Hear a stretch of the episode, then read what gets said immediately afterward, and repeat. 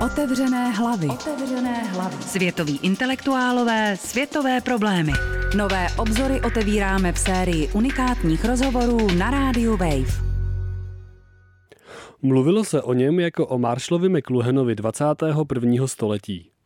Mediální teoretik Henry Jenkins pomohl prosadit fanouškovství jako relevantní předmět vědeckého výzkumu a jeho práce o tzv. participativní kultuře výrazně ovlivnily akademický svět. Následující rozhovor, který pořídil Robert Candra, je sice z roku 2012, ale je stále aktuální. Třeba Jenkinsův fenomén konvergence, který označuje propojování různých médií, můžeme v prosíťovaném světě vidět opravdu všude. Když tak Jenkins říká, že nás čekají bitvy ohledně dohledu nad daty, zacházení se značkami nebo standardů cenzury, není pochyb, že jeho myšlenky mají co říct i dnes. V rozhovoru Jenkins mluví také o síle komunitních projektů, jako je Wikipedia, nebo nutnosti zajistit přístup k technologiím pro co největší počet lidí. V současnosti Henry Jenkins učí na univerzitě v Jižní Kalifornii a v posledních letech se nejvíc věnuje roli populární kultury v občanském aktivismu. Otevřené hlavy. Mohl byste na začátek objasnit posluchačům pojem konvergence médií, o němž jste psal ve své slavné knize Convergence Culture, Where Old and New Media Collide? Okay, so the concept of convergence is one that ran through the technology field for a long time, and it really just referred to the merging of media functions Princip konvergence funguje ve světě technologií už dlouho a původně odkazoval jen ke spojování funkcí různých médií do jedné technologie. Já se snažil dokázat, že naše mediální systémy už dávno konvergovaly. Tím myslím, že každý příběh, obrázek, zvuk nebo vztah je zpracováván maximálním množstvím různých mediálních platform, které integrujeme do našeho procesu myšlení. Když konzumujeme příběh z televize, může mít i své webové stránky, počítačovou hru, komiksovou verzi, může mít kolem sebe celou řadu interaktivních prvků, třeba živé představení a tak dál. Jde tedy o konvergovaný příběh, který se kompletuje ve vědomí jeho konzumenta. that the fan brings together in their own consciousness as they follow that particular franchise. Když se člověk zamyslí nad otázkami společného řešení problémů a kolektivní inteligence, kterými se také zabýváte, celé to trpělivé přispívání jednotlivými drobečky do nějaké pomyslné obří jímky sdílených vědomostí, nepřipomíná to až trochu hmyz? Chovali se takhle lidé v minulosti, nebo je to spojené s novými médii? I wouldn't call it insect-like. I think, you know, I think the richness of something like Wikipedia suggests that there's room for many different people to contribute many different kinds of knowledge. Nemyslím, že to připomíná hmyz. Bohatství něčeho takového jako Wikipedie naznačuje, že je tu prostor pro mnoho různých lidí, aby přispěli svými různými druhy vědomostí, aby mezi sebou masivně diskutovali o tom, které informace mají být zahrnuty a které ne. Někdo třeba vnímá i silné komunitní pouto. Wikipedie je zatím nejvíc spektakulárním příkladem kolektivní inteligence, ale třeba na fanouškovském debatním fóru, dejme tomu k seriálu Game of Thrones, který ti lidé sledují každý týden, hovoří o svých interpretacích, probírají, která postava je kladěz a která záporák, jak moc je seriál založený na historii, co je na něm originálního, jak moc je jeho prostředí fantaskní, jestli mohli skutečně existovat draci a tak dále. Všech těchto debat se účastní lidé, kteří něco vědí. Někteří četli knižní verzi, jiní ne, někteří se vyznají v dějinách středověku, jiní ve struktuře mýtu. Shromažďuje se tu hodně znalostí. Pointa není v tom, že bychom ztráceli své individuální odbornosti. Vlastně bychom se svými vědomostmi měli zacházet jako jejich majitelé. To, co dáváme v uvozovkách do placu, je spolupráce. Kooperujeme na dálku, abychom dosáhli cíle, který je mimo možnosti jednotlivce. We have more robust technologies which allow us to connect a greater diversity of people. Do jisté míry to takhle fungovalo vždycky, ale až v zasíťované společnosti máme mnohem robustnější technologie umožňující propojit pestřejší škálu lidí. Nepovídáme si jen u piva v místní hospodě, ale vedeme konverzace napříč celou planetou s lidmi, kteří přináší velmi různorodé znalosti. Pokud se vrátíme k příkladu Wikipedie, umím si představit, že například Češi a Němci by mohli mít vzájemně velmi odlišné náhledy na společnou historii. Teprve Wikipedie umožňuje, aby byly různé výklady přístupné jeden vedle druhého s větší paletou úhlů pohledu, než by třeba dokázali nabídnout jednotlivé učebnice v jedné nebo druhé zemi. Ačkoliv je v naší společnosti těžké najít místa, kam by nedosáhl vliv médií, jsou určité oblasti světa a skupiny lidí s omezeným nebo žádným přístupem k internetu, k drahým technologiím. Jaká je jejich pozice ve světě konvergujících médií a obrovského množství lidí spolupracujících online? Well, I think I think it's absolutely the case that the world is not flat, and you know, in the book I talked about participatory culture. I'm now much more likely to describe a more participatory ano, tohle je naprostá pravda.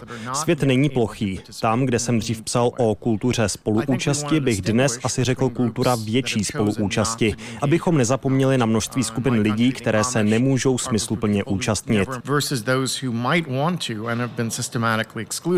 Měli bychom ovšem rozlišovat mezi těmi, kteří se rozhodli nezabývat se technologiemi dobrovolně a těmi, kteří by rádi, ale je jim v tom systematicky bráněno. Ve Spojených státech má zhruba 95 mladých přístup k technologiím, zatímco původní indiánské obyvatelstvo žijící v rezervacích z většiny nemá. A ne z vlastní vůle, ale protože byli systematicky vyloučeni z kontaktu s nimi.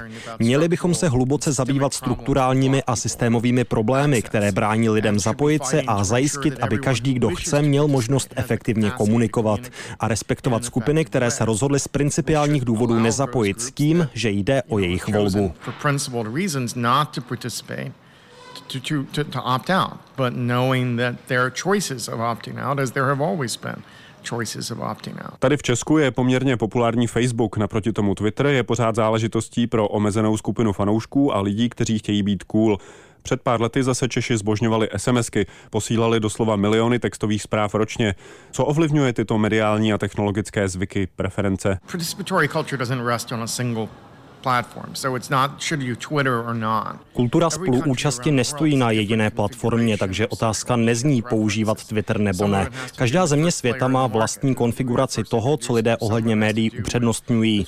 Někde je to otázka prvního hráče na trhu, kdo vám co představí jako první. Jinde hrají roli spíš tradiční hodnoty dané společnosti, jaká je kýžená forma společenského kontaktu.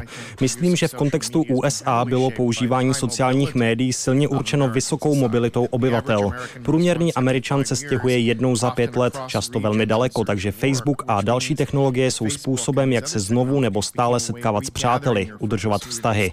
Lidé, které jsem znával na střední škole a léta neviděl, si dřív nebo později k sobě zase nacházejí cestu prostřednictvím Facebooku. Ve společnosti s nižší mobilitou, kde je větší tendence zůstat žít na místě, kde člověk vyrostl, nemusí být tyhle věci nutně tím, co lidé chtějí.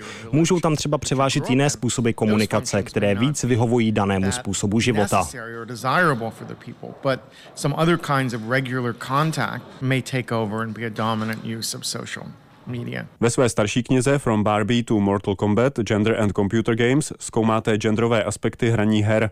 K čemu jste došel? Dá se jednoduše říct, že svět počítačových her kopíruje vzorce skutečného světa? Well, I, I think it's we, we when we wrote that book 15 years ago, I think at this point, uh, we were describing a medium in the process of becoming what it was going to be. And there were lots of competing bids about whether it was computer games were mostly for men, most, you know, whether women had a place Tu knihu jsem psal před nějakými 15 lety, kdy to byla teprve záležitost na vzestupu. Řešilo se, že hry jsou hlavně pro muže, zda v nich mají místo ženy. Je to stále složitá věc, ale zdá se, že ve Spojených státech je dnes stejná pravděpodobnost, že hry budou hrát kluci i holky. Muži mají tendenci hrát víc různých druhů her, trávit hraním víc času, hrát do pozdějšího věku než ženy.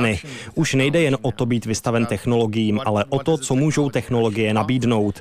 Například Sims měli rozsáhlou hráčskou základnu mezi ženami, ale z valné většiny herní nabídka příliš nereflektuje vkus a zájmy žen.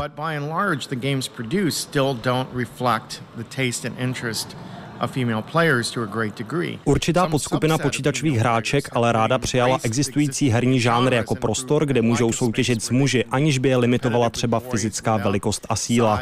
Můžou prostě hrát agresivně a nestarat se, jestli někomu ublíží nebo někdo jim. Je to pro ně obrovská příležitost. V Americe je hodně na vzestupu ženský fotbal a fotbalistky jsou právě takovouhle skupinou, které existující hry vyhovují. Takové ty víc holčičí typy děvčat, dívky v úvozovkách v růžovém, asi budou z aktuální aktuální nabídkou méně spokojeny. To by nebylo tak důležité, kdyby hry byly čistě spotřebitelským zbožím, ale je prokázáno, že jsou zároveň důležitou vstupní branou k určitým digitálním dovednostem. Jednou z několika, ale docela signifikantní. Pro kluky ve škole je obvykle příjemnější pohrávat si s technologiemi než pro děvčata. Na druhém konci tohoto procesu jsou ženy, které se zabývají stavitelstvím, počítačovými vědami, obory, kde je historicky malé zastoupení žen. Mělo by nám tedy záležet na umožnění přístupu ke zkušenosti s technologiemi, k hraní si s nimi. A počítačové hry jsou většinovou aktivitou dostupnou dětem už v nízkém věku. Experience playing with technology, and games are simply one of the more prevalent ways that kids are beginning to engage with the technology at an early age. A stará otázka, ovlivňuje násilí v počítačových hrách lidi v jejich skutečném životě? Jsou kvůli násilným hrám agresivnější? Well, I think it's a question we should ask about every medium, but I think we can't have a simple-minded monkey see, monkey do Myslím, že tuhle otázku bychom si měli položit u každého média. Prosté, co opice vidí, opice dělá, by tu bylo příliš zjednodušující. Je to vliv, kulturní faktor, který vstupuje do našich životů. Ale média si vykládáme na základě všech našich dosavadních zkušeností. Pokud si přečtete knihu, která popírá všechno, co o světě víte, nebudete věřit té knize, ale sobě. Média jsou nejsilnější, když upevňují to, co máme za pravdivé. Naopak nejslabší jsou tam, kde chtějí změnit, co si myslíme. To platí, ať jste členem nějaké progresivní skupiny, která chce vyslat nějaké poselství, nebo prostě výrobcem her, který chce, aby se lidi bavili násilím. Samotná násilná hra neudělá z dítěte psychopatického vraha, ale pokud máte dítě, které pochází z rozvrácené rodiny, které zažilo domácí násilí, které je vystaveno vlivu pouličních gengů, které zažívá extrémní chudobu, duševní nemoci a přihodíte navrch ještě násilné hry, pak je to jeden z mnoha faktorů, které můžou vyústit v násilné chování. Mě ale mnohem víc zajímají hry, které posilují podporují nacionalismus, genderové nebo rasové stereotypy, protože tyhle věci jsou posilovány i doma a v nejbližším okolí.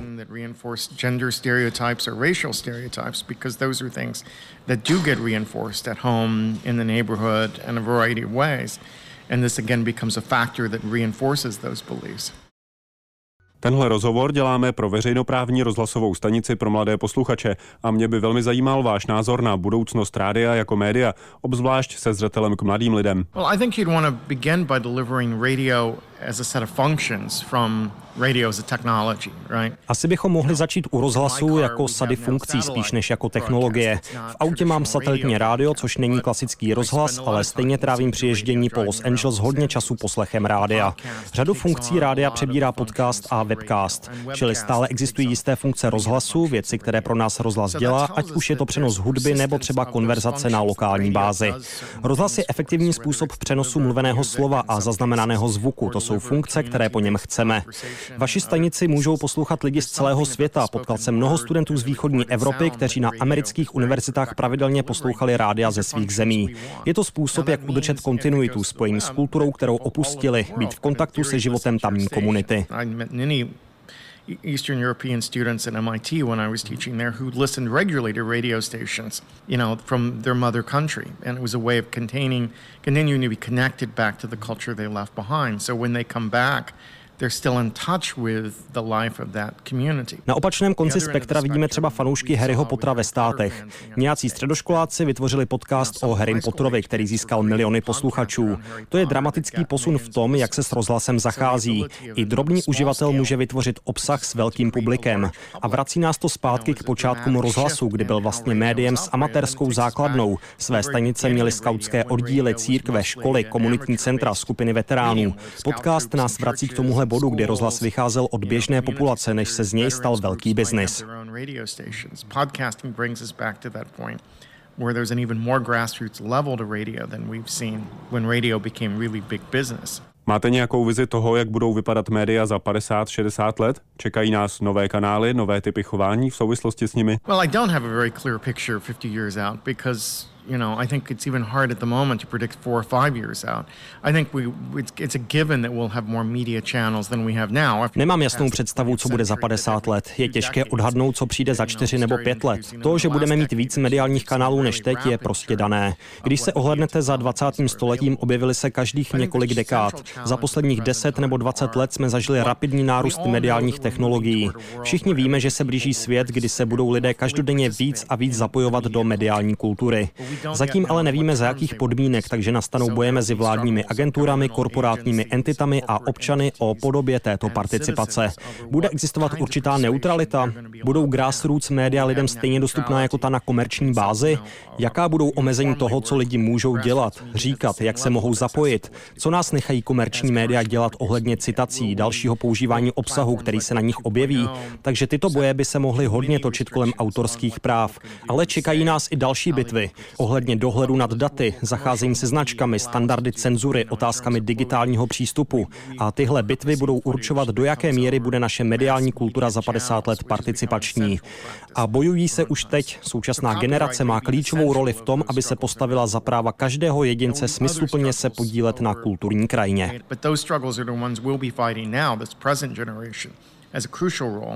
in standing up for the rights of everyone to meaningfully participate in the cultural landscape. Vaše heslo na Wikipedii zmiňuje i projekt Will Henry Jenkins Hear About It z roku 2009. Skupina lidí tehdy napsala tuhle otázku na vzkazy do lahví, které naházely do moře a zároveň ji vypustili na sociální sítě, aby zjistili, jak se k vám zpráva dostane rychleji. Takže slyšel jste o tom? yes, in about five minutes after it's launched. I mean, it's, it's, it was sort of half-assed understanding of what digital media is like. Jistě, asi tak pět minut poté, co to spustili. Šlo o takové polovičaté porozumění tomu, tomu, o čem jsou digitální média. Jako veřejně činný intelektuál pravidelně projíždím Twitter, blogy, takže nemůžete nikde na světě dát online něco, v čem figuruje mé jméno, aniž bych o tom do hodiny věděl. Velmi jasný výsledek tohohle podivného pokusu je, že žijeme ve světě tak nasycené médii, že pokud někdo na druhém konci planety tweetne mé jméno, díky moci vyhledávačů se to ke mně velmi rychle dostane. A mě moc baví třeba kontaktovat čtenáře, kteří tweetují mé jméno. Před pár měsíci jsem narazil na tweet od někud ze Švédska, který říkal, jdu do postele s Henry Jenkinsem. Míněno s mou knihou samozřejmě. Tak jsem odpověděl, posuň se, máš studené nohy. Na téhle úrovni už neexistují žádná tajemství, ne pokud použijete moje jméno. There are no secrets anymore on that level, not, not if you use my name. Slyšeli jste rozhovor s mediálním teoretikem Henrym Jenkinsem. Příští středu se můžete těšit na rozhovor se sociální antropoložkou Jenin Vedl. Otevřené hlavy. Otevřené